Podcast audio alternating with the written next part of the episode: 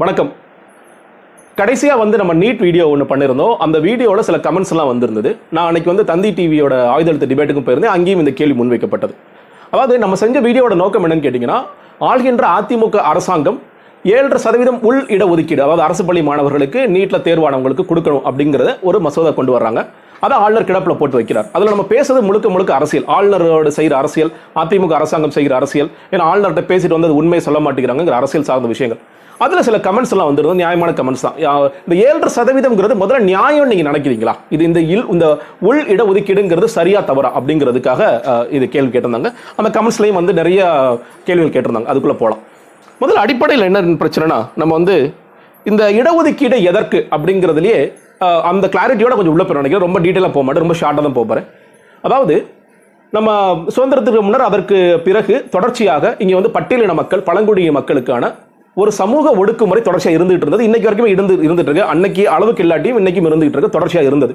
அதற்கு தான் அண்ணல் அம்பேத்கர் என்ன சொன்னார்னா இங்கே பட்டியலின மக்களுக்கும் பழங்குடியினருக்கும் பிற்பட அந்த ஒடுக்கப்பட்ட மக்களுக்கு ஒரு பிரதிநிதித்துவம் வேணும் அப்படின்னு சொல்லிட்டு கொண்டது தான் அம்பேத்கருடைய ரிசர்வேஷன் அதற்கு பிறகு வந்து மண்டல் கமிஷன் வந்தது. ஆஹ் வரும்பொழுது நீங்கள் பிற்படுத்த மக்கப்பட்ட மக்கள் மிகவும் பிற்படுத்த மக்கள் பிசி எம்பிசி இல்லை ஓபிசின்னு சொல்லுவோம் இல்லையா? இவங்களுக்கும் வந்து சமூக ரீதியாக கல்வி ரீதியாக அவங்களும் பின்தங்கியிருக்காங்க. அவங்களுக்கும் ஒரு இடஒதுக்கீடு கொடுக்கணும் அப்படின்னு சொல்லி சொன்னாங்க. இன்னும் சொல்ல தமிழ்நாட்டில் ஆயிரத்தி தொள்ளாயிரத்தி ஐம்பத்தி ஒன்னுலேருந்தே ஓபிசி மக்களுக்கு அதாவது எம்பிசி மக்களுக்கு பிசி மக்களுக்கான ரிசர்வேஷன்லாம் ஆரம்பிச்சிருச்சு. அதற்கு பிறகு அது பெரிய வரலாறு. எம்ஜிஆர் கொண்டு வந்தது கருணாநிதி கொண்டு வந்தது ஜெயலலிதா அவர்கள் வந்து அந்த சட்ட பாதுகாப்பு அதை மாற்றினது எல்லாமே ஒரு மிகப்பெரிய வரலாறு. ஸோ இதெல்லாம் ரிசர்வேஷன் வந்துட்டு இருந்துச்சு. இதுக்கு இது இல்லாமல் சில ஸ்பெஷல் ரிசர்வேஷன்ஸ் அதாவது இப்போ உதாரணத்துக்கு கர்நாடக மாநிலத்தில் ரூரல்ல இருந்து வர்ற பசங்களுக்கு பதினஞ்சு சதவீதம் இடஒதுக்கீடு உள் இடஒதுக்கீடு கொடுக்குறாங்க அப்படிங்கிறது. இன்னைக்கு நம்ம இந்த இடபிள்யூஸ் பற்றி பேசிட்டு இருக்க முன்னேற வகுப்பினருக்கு பத்து சதவீத இடஒதுக்கீடு கொண்டு வராங்க அப்படின்னு. தொடர்ச்சியாக பல இடஒதுக்கீடுகள் தொடர்ச்சியாக வந்துட்டு தான் இருக்கு.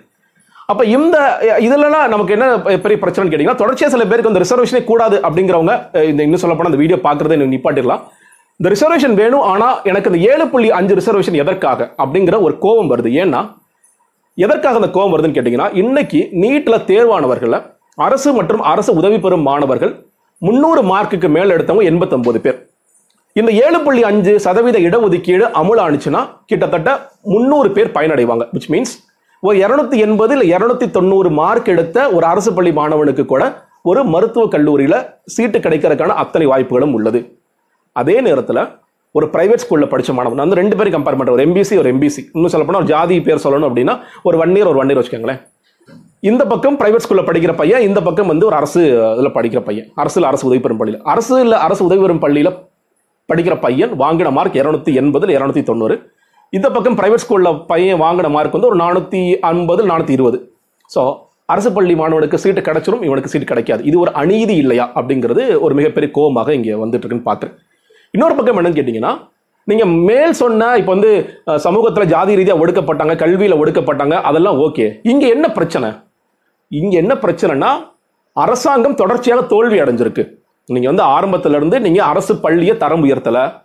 அரசு பள்ளி ஆசிரியர்களுக்கு நீங்க இவ்வளவு கொட்டி கொடுத்தும் அவங்களால தரமான மாணவர்களாக மாற்ற முடியல நீட்டுக்கு தயாராக வைக்க முடியல. இன்னும் சொல்ல போனா கவர்மெண்ட்ல கோச்சிங் சென்டர்ஸ் ஆரம்பிச்சாங்க. அந்த கோச்சிங் சென்டர்ல புக்ஸ் போகல இந்த மாதிரி பல பிரச்சனைகள் இருக்கு. அப்ப உங்களோட தொடர் தோல்வியை காண்பிப்பதற்காக இந்த ஏழு புள்ளி ஐந்து சதவீத இடஒதுக்கீடு கொடுக்குறீங்களா அப்படிங்கிற ஒரு கேள்வியில நியாயம் இருக்கான நிச்சயமாக நியாயம் இருக்கு. ஆனா ஒரு தரவுகளோட இதை பேசணும்னு நினைக்கிறேன். நிச்சயம் நியாயம் இருக்கு நான் எந்த மாற்றம் கருத்து? ஒரு தரவுகளோட பேசணும்னு நினைக்கிறேன். இந்த ப்ரீ நீட்டுக்கும் போஸ்ட் நீட்டுக்கும் என்ன நடந்திருக்கு அப்படிங்கிறது இது ஆர்டியில் வாங்கின டேட்டா இந்த டேட்டாவில் என்ன சொல்லுதுன்னா தமிழ் மீடியம்ல படித்த பசங்க. தமிழ் மீடியம் நான் சொல்லும் பொழுது நமக்கு தெரியும் மெட்ரிகுலேஷன் அதாவது பிரைவேட் ஸ்கூல்ஸ்ல தமிழ் மீடியம்ங்கிறது ரொம்ப சொற்ப அளவு தான். நம்ம எல்லாருக்கும் தெரிஞ்சிருக்கும்.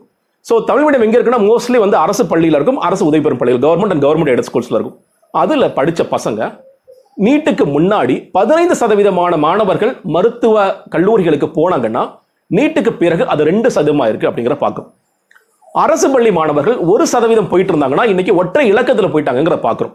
நீங்கள் பதினஞ்சு சதவீதம் பார்க்கும் பொழுது அப்போ அரசு பள்ளி மாணவர்கள் ஒரு ஒரு சதவீதம்னா கிட்டத்தட்ட அரசு உதவி பெறும் மாணவர்கள் ஒரு பதிமூணு பதினாலு சதவீதம் அதில் இருந்து போயிட்டு வந்திருக்காங்க. இன்னைக்கு நான் முன்னாடி அந்த வீடியோவில் பேசின மாதிரி இன்னைக்கு இந்த ஏழு புள்ளி ஐந்து சதவீத இடஒதுக்கீடு இல்லைன்னா வெறும் எட்டு பசங்க மட்டும்தான் நீங்கள் மருத்துவ கல்லூரிகளுக்கு போவாங்க.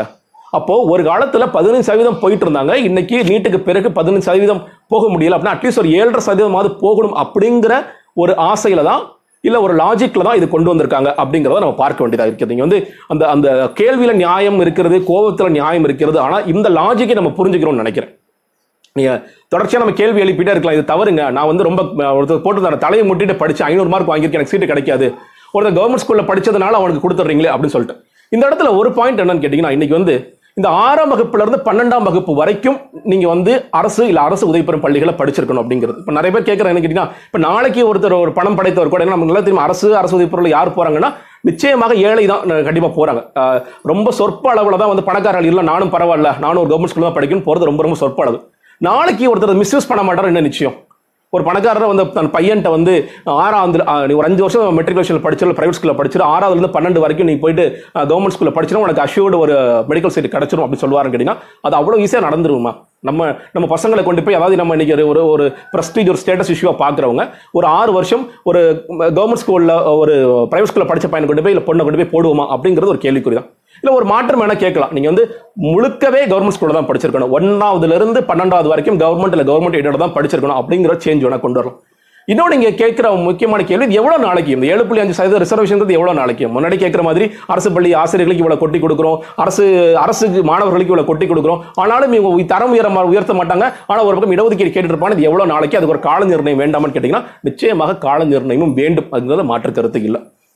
இதில் என்னன்னு கேட்டீங்கன்னா நம்ம வந்து அந்த லாஜிக்கை புரிஞ்சுக்கணும். முன்னா- முன்னாடி போயிட்டு இருந்த அந்த அரசு பள்ளி மாணவர்கள் இன்னைக்கு போகல. அது போக வைக்கிறதுக்கான வழி என்னன்னு பார்க்கும் பொழுது அரசாங்கம் இப்படி ஒரு வழி தேர்ந்தெடுக்குது. அதே நேரத்தில் அரசு தோல்வி அடைஞ்சிருக்கு அரசு பள்ளிகள் தோல்வி அடைஞ்சிருக்கு அரசு பள்ளி ஆசிரியர்கள் தோல்வி அடைந்திருக்காங்க என்பதில் எனக்கு மாற்று கருத்து இல்லை. ஆனால் இந்த லாஜிக்கை நீங்கள் புரிஞ்சுக்கணும் அப்படிங்கிற இந்த வீடியோ நன்றி வணக்கம்.